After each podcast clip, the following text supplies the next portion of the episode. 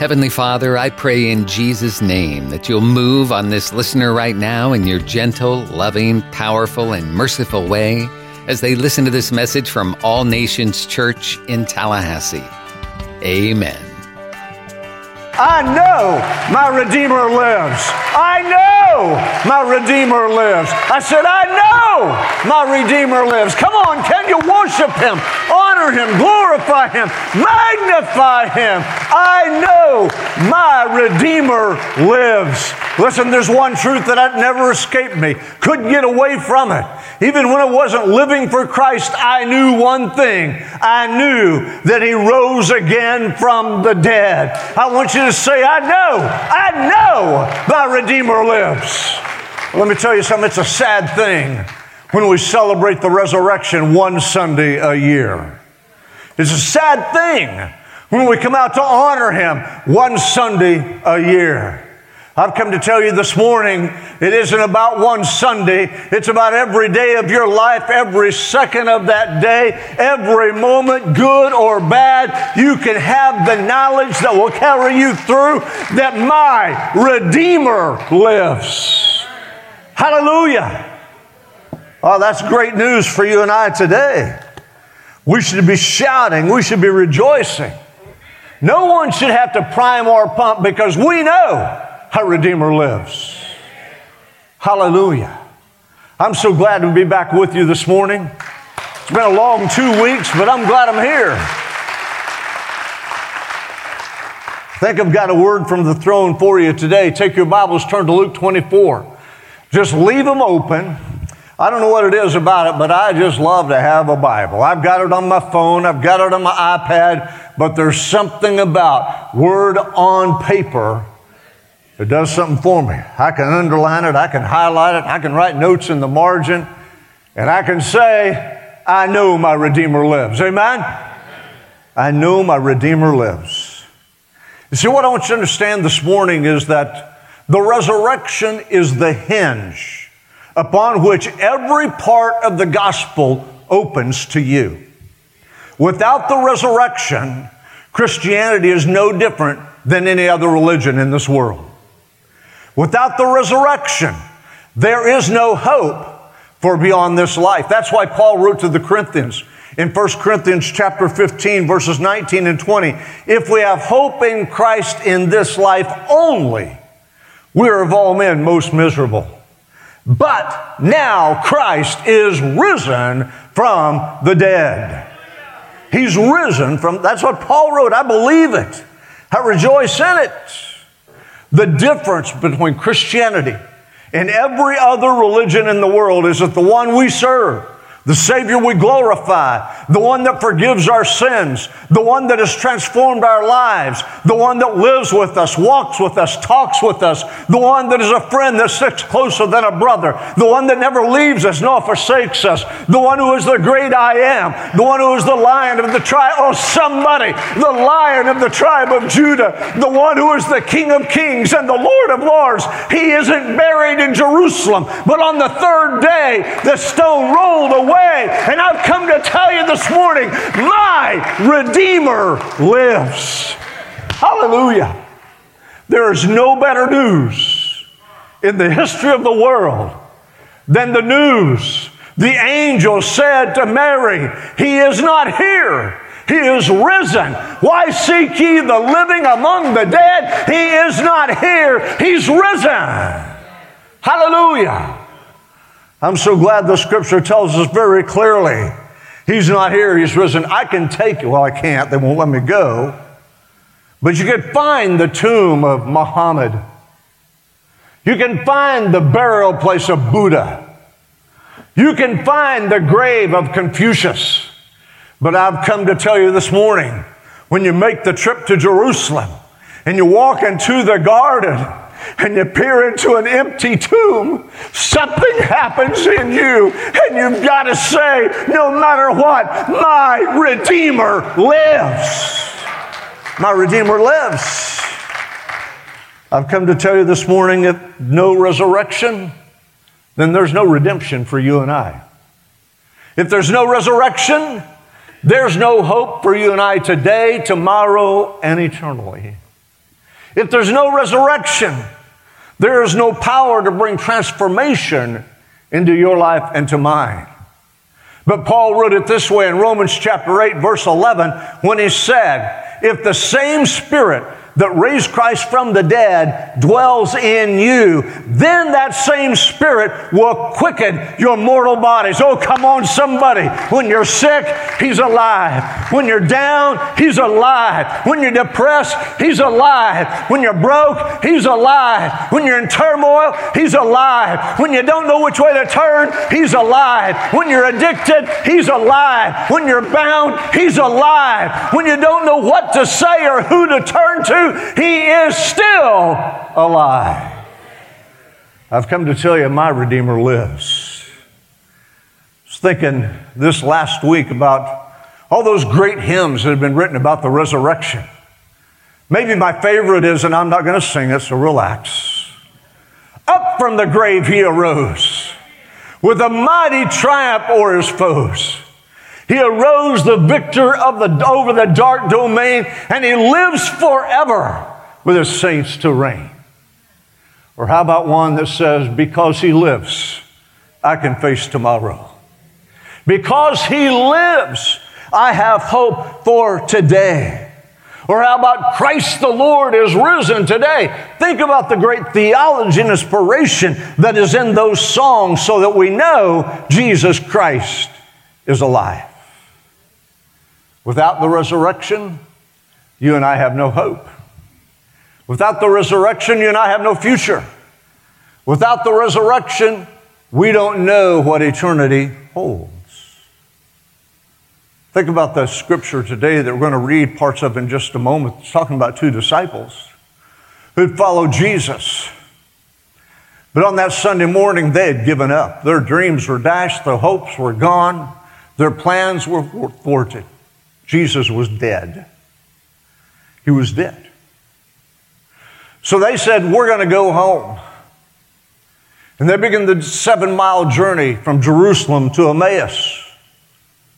And as we read this scripture today, you're going to see that the resurrection revives not only Jesus Christ, but it revives hope. It revives dreams. It revives the plan of God. It revives the anointing of God in and over your life. When you understand He is not dead, He is risen. Look at verses 13 and 14 with me of Luke chapter 24.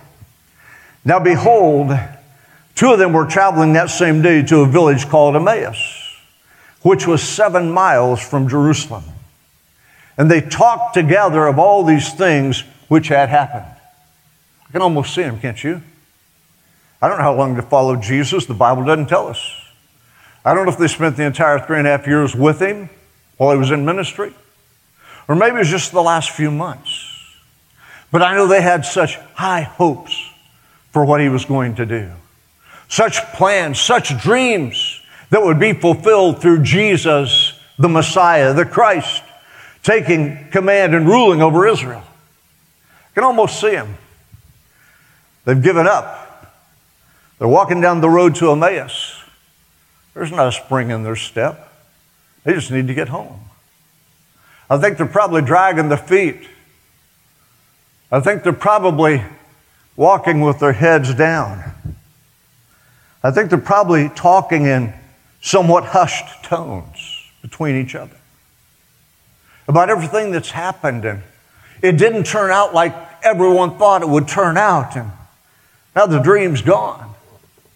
Stop and think for just a moment about all the words in the English language that begin with D disappointment, disillusionment, doubt, defeat, despair, death. Very negative words that we don't want to deal with. That's what they're carrying as they walk down the road to Emmaus. They're experiencing every one of those emotions. And think with me, just a week before, seven days prior, well, there was no thought of those words. It was celebration, it was rejoicing, it was Hosanna, Hosanna, Hosanna, as they walked into Jerusalem with their Messiah. People laying palm fronds on the ground and their clothes on the ground in front of him as he came in on that donkey. They were so excited. They knew it was going to happen this time, that this was God's appointed one to deliver them from Roman rule. And they were so excited, but seven days later, crushed, disappointed, filled with doubt and disillusionment, despair, defeated, all by his death. All by his death. So here they are. What else is there left to do? Jesus is dead. They, and they know life has to go on, so let's go home. Let's start over. Let's pick up our professions that we abandoned to follow Him, and let's do what we can do. They knew the reports of Christ's tomb. You can read it in our text, and we'll read it in just a minute, of the tomb being empty. But they summed up the situation in their hearts and minds when they said, We thought he was the one who was going to redeem Israel. And now that hope is gone. Have you ever been there? Have you ever experienced that place in your life where hope was gone? You couldn't see beyond the moment. You couldn't believe things would ever get better. You thought this was your permanent situation for the rest of your life. Have you ever experienced that? There was no way out. No matter what you tried, there was nothing you can do to change that situation. So often I've seen that look of hopelessness, hopelessness in people's eyes. Cancer spread too far. There's no hope. Nothing more the doctors can do. I'm going to die. My spouse left me. And you can fill in the blank for the reason why. I've tried so hard to give it up and to break this addiction and this habit. I just can't do it. I'm not smart enough to do what I really want to do.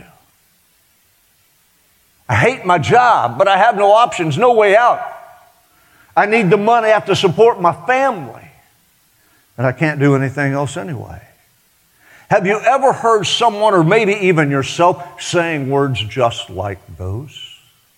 If so, then you can identify with the disciples on the road to Emmaus. You can understand what they were feeling, what they were going through. They were hopeless. Hopelessness is really hard to cure.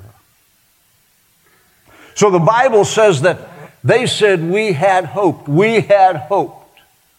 We had hope. Have you ever said that? I had hoped. I had hoped. I had hoped things would turn out differently. But here we are. And now I have to face the fact life goes on. I can't change my situation. So I might as well move forward. But can I tell you this morning? That's not the full story of this passage. It doesn't end in disappointment, disillusionment, despair, defeat, and death. In this passage, we see there is yet hope. So that tells me in our life, when we're in those positions, there is yet hope. Keep hope alive. Believe for what you have, God has promised in your life. When God speaks a word into you, when He tells you this is going to occur, when God anoints you, when God strengthens you, when God positions you, when God begins to use you, and then something falls apart. Oh, come on, church. Don't give up on Him. Don't give up on His plan. Don't say, I guess it's not going to happen. I had hoped, but it didn't turn out the way I thought. Today, it's time to declare, I'm going to hope again. I'm going to dream again. I'm going to live again. I'm going to pursue again because my Redeemer lives. My Redeemer lives. Look at the scripture. Verses 15 through 24. So it was while they convert, conversed and reasoned that Jesus himself drew near and went with them. But their eyes were restrained. Several translations says God kept them from knowing who he was. Verse 17, and he said to them, What kind of a conversation is this that you have with one another as you walk and are sad? There you go, heads down, feet shuffling, talking in hushed tones. Then the one whose name was Cleopas answered and said to him, Are you the only stranger in Jerusalem? Have you not known the things which happened there in these days? And he said to them, What things? So they said to him the things concerning Jesus of Nazareth, who was a mighty prophet in deed and word before God and all the people, and how the chief priests and our rulers delivered him to be condemned to death and crucified him. Verse 21. But we were hoping that it was he who was going to redeem Israel. Indeed, besides all this, today's the third day since these things happened. Now listen to me. That statement tells you they had heard part of what Jesus had said. But they didn't fully understand his word and the things he had spoken to them. They knew he should have risen on the third day, but here it is the third day and nothing in their minds had happened. Verse 22 Yes, and certain women of our company who arrived at the tomb early astonished us when they did not find his body. They came saying they'd also seen a vision of angels who said he was alive. And certain of those who were with us, he's talking about Peter and John, went to the tomb and found it just as the woman said, but they did not see him. They're walking home. Suddenly, a stranger, not only a stranger, but a chatty stranger, joined them on their journey. For some reason, they didn't know him or recognize him. They were grieving a loss in their life. They didn't need a stranger that they didn't know entering that conversation. They didn't need his thoughts, his injections, his interruptions. But what comes next on their journey shocked them, surprised them, and began to change them. Because as he walked with them, he listened to the story, heard their heart, he identified with their suffering and their grief. He listened. But after he stopped listening, he began speaking. And what he began speaking wasn't just what's happening in Jerusalem and the gossip that surrounded them. He began speaking the word of the living God. The Bible says he started at Moses and he went through the prophets, Abraham, Isaac, and Jacob, and he explained to them from the Old Testament who the Messiah is and what the Messiah would do. He said, Don't you understand? The Messiah had to suffer. It was a part of what was going to happen in his life. Luke 25, 24, 25 and through 27 says, He said to them, O foolish ones and slow of heart to believe in all the prophets have spoken. Ought not the Christ to have suffered these things and to enter into his glory? And beginning at Moses and all the prophets, he expounded to them in all the scriptures the things concerning himself. What did he do? He begins speaking the word, and the word does what? The word brings faith. The word does what? The word builds hope. The word does what? The word brings truth. The word does what? The word inspires and directs and corrects and encourages. Oh, come on, folks. When you're in that place of hopelessness, you need to shut out the voices around you. Hear the voice of God. Speak the word of God into and over your life and watch what happens when you focus on His word. That's good preaching, whether you like it or not. And then he said, Didn't the Christ have to suffer these things? Suffering. I'll pass on that one. I don't want to do suffering. I don't want to identify with suffering. No, I want to know him in the power of his resurrection and the fellowship. Oh, no, no, no. Take that part out. I want to know him in the power of the resurrection don't tell me about the fellowship of the sufferings. Don't tell me that if we follow him, we will also suffer with him. Wow, that's contrary to mainstream American gospel. But it's the Word of God. Listen, if you're going to follow Jesus, he said you're going to have some tough times, but be of good cheer because he has overcome the world. Oh, somebody needs to hear and understand this morning that you've been selling God short. Every time there's pain in your life, you back away. Every time you experience disappointment or disillusionment, you write off the church. Every time things don't go as you planned, you say, Well, I must have missed God. But Jesus said, Don't you know? the Messiah had to suffer this thing. They thought he was going to come and crush the enemies of Israel, build a mighty army, drive out the Romans, give them freedom and independence one more time. They were an oppressed people, ruled by an evil, evil, evil regime. And they wanted to deliver. They thought it was Jesus, but it wasn't. Look at verses 28 and 29. It says they drew near to the village when they were going, and he indicated he would have gone further. In other words, Jesus was going on down the road. But they invited him in for supper. He would have went on. They didn't have to ask him to come in. They would have went in, he would have went on, they still wouldn't have known who he was and that he was alive. Listen, here's the point. Every day in your life, you have the opportunity to invite him in. You have the opportunity to experience him. But it's your choice. You are the one who has to determine that I will open the door and let him come in. Because if you don't open the door, he's going to keep walking.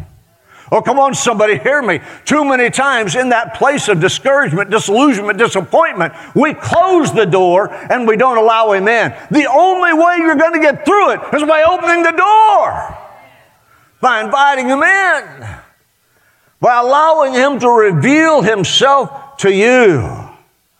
Look at verses 30 and 31. Came to pass as he sat at the table with them, he took bread, blessed and broke it, and gave it to them. Then their eyes were opened. They knew him, and he vanished from their sight.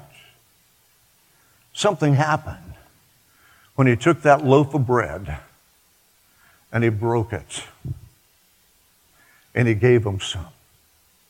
The hands were different. Not the same hands that broke the bread to feed 5,000 people. Not the same hands that broke the bread to feed 4,000.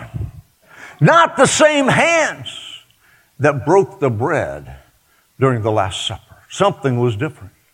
Because when he reached out his hand with that bread that had been broken, their eyes were open. What did they see? They saw the nail scars. And suddenly they realized he really is alive.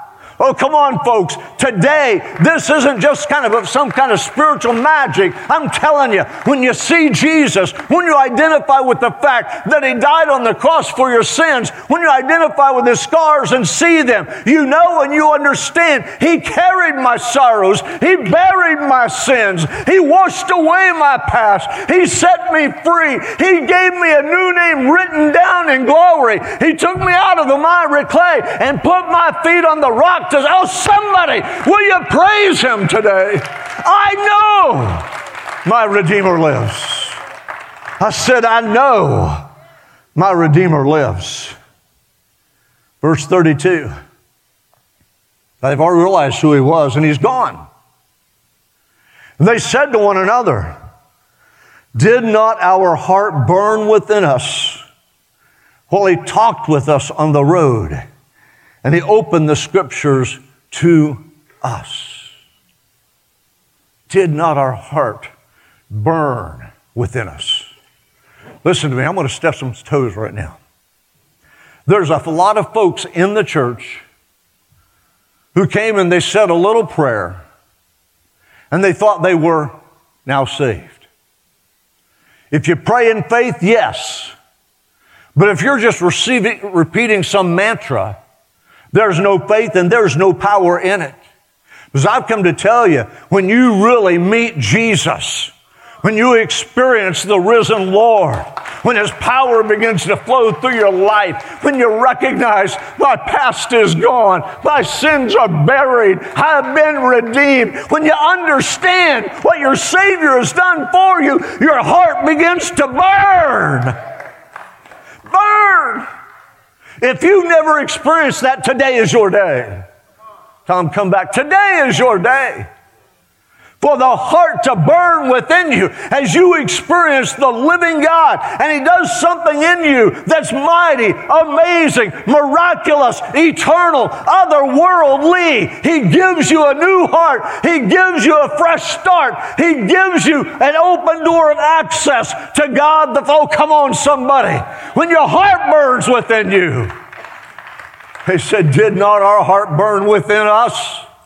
When he opened the scriptures to us, when they began to understand who he was, what he had done, what did they do? Did they just sit there? No, the Bible says they got up and they headed towards Jerusalem.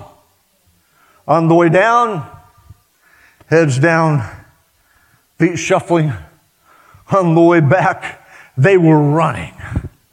They had gotten into the race.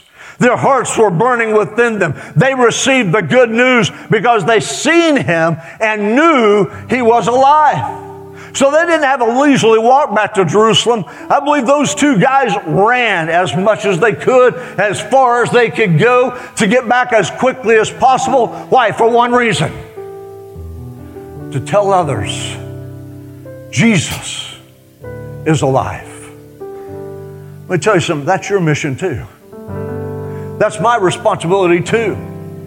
If you never open your mouth, you've never had your heart burn within you. If you've never shared Christ and what He has done with anyone else, your heart has never burned within you. Because when you have that encounter and you start to burn with fervor and fire and intensity for who He is and what He has done and what He will do, you cannot be silent. Hallelujah. Like Ezekiel, it's like a fire. Or Jeremiah, shut up in my bones, and I cannot be silent because my heart is burning within me. Why? Because I know the risen Savior. Because I know He's no longer dead, but He is alive. Because I know there's a bedrock bottom truth that says no matter what I go through, no matter what I experience, no matter where I'm at, my Savior lives. He is alive. This is hard for me. But the Lord told me this morning you need to be very transparent and real with these people. So that's what I'm going to do. On March 29th, two weeks ago tomorrow, I went in for surgery on my back. Met with a surgeon the week prior. He said, We need to do two procedures. Do you want to do them one, one at a time? I said, No. Let's get it over with, get it done. So they did a discectomy at L5 because, or excuse me, L4 and 5 because the pain and the numbness were so bad in my left leg I could hardly walk. Some mornings it would take me an hour and a half just to get it stretched out enough and calmed down enough to be able to start the day. Pain was intense and real. And then they did a laminectomy at L3 and L4, where they go in and actually cut out the bone, where the arthritis is growing into my spine. I've had five surgeries in the last two and a half years. But this is what I know. I reckon the sufferings of this present day are not worthy to be compared to the glory that will be revealed in us. Romans 8 18, if you look it up. Went into surgery, it's not a problem. I wasn't worried, no issues. But when I came out of that anesthesia, I was angry. I don't know why. I've never had that response. I was angry. I was depressed. Normally, I'm pretty happy and jovial. Response was very different this time. Yvonne noticed it immediately when I got back to the room. I just couldn't be cheered up. I even asked her, Did we have a fight before I went in? I don't understand why I feel this way. And that feeling continued that day.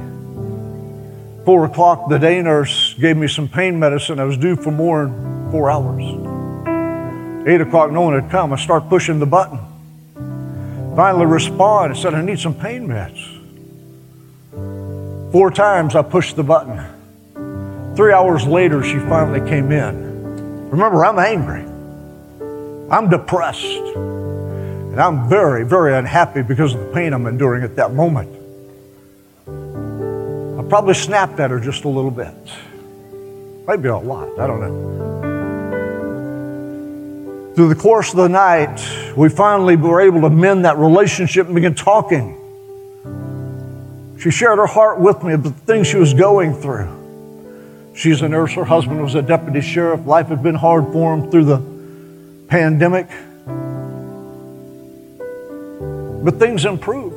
The care from that point forward was great. I came home from the hospital on Thursday, but I was still angry. I was still depressed and I couldn't figure it out. I couldn't get through it. I couldn't get past it. Never been in a place like that in my entire life. Always been able to control my emotions. Just couldn't do it. Couldn't do it. And then the words that people had spoken to me prior to surgery that were meant to encourage me began to come back and work as darts against me. They don't need you there. Don't worry about it. Easter will be fine without you. You don't need to be there. Heard that voice again and again and again. Yvonne came in about 8:30 Sunday morning last Sunday and said, "You're going to go to church?" I snapped at her. And said, "No, I'm not getting out of this bed." I was angry, depressed, no answers. Yvonne came home from church, told me what a great service she had. I'd watched part of it, but I didn't really care. I'm telling you the truth. She said, uh, Brandy and Grant want to bring supper and come over. Is that okay? I said, sure, I'd love to see Brandy and Grant. But I can't tell you what happened. I can just tell you when they walked into our house, first Brandy put her arms around me and gave me a huge hug. And Grant did the same thing, and they're sitting right back there. And suddenly that spirit was broken. That anger was gone. That oppression left. Listen to me. I was walking the Emmaus Road, but I then experienced the risen Christ. You say, why are you telling us that? Because too many people think I've got it all together. I'm the pastor. I would never experience something like that. Oh, I'm telling you, it was real. It was demonic. It was horrible. But today I stand before you and I say, I know my Redeemer lives. I know my Redeemer lives. Oh, I said, I know, I know, I know my Redeemer lives.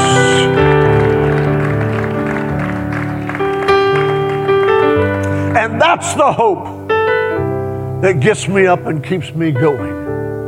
That's the hope that sees me through hard and difficult times. That's the hope that lets me know it may be Saturday, but Sunday's coming. And when Sunday comes, the tomb, the stone is going to be rolled away. The Christ is going to step out. The Savior is going to say, I'm no longer dead. I am alive, and I will be alive forevermore. Hallelujah. Oh, today, stand with me right quick. Today, you're in this place and you say, Pastor, I need to experience the risen Savior. I want my heart to burn within me as you have described in this message. I want to experience His power, His glory, His might falling on me, removing my sin, removing my past, and giving me hope for the future. If that's you, right where you're at, step out and come right now. Meet me right down here if that's you. You're not going to raise your hand or anything else, but I know you're here. I know you're online. Step out and come right now. I'm going to pray with you. I'm going to pray for you. God's going to touch you. Come on, there's others. You need to respond to the Lord this morning. This is your day and your time to experience the risen Savior, for your heart to burn within you, for you to know and understand I don't have to be the way I am. I'm not going to keep living this way. There is hope for me, there is direction for me, there is change in my future, and it starts today You made it to the end of the message, and now what? Is God leading you to make a change? Are you needing a good church home where you can grow and help others grow as you fulfill your part in the body of Christ? Then we invite you to join us at All Nations Church on Sharer Road in Tallahassee. a multicultural church founded on the truth of God's word and the power of the Holy Spirit. Our Sunday morning service is at 10:30 and Wednesday night service at 7, plus youth group and kid power and small groups and more. For more information, visit our website allnationstallahassee.com.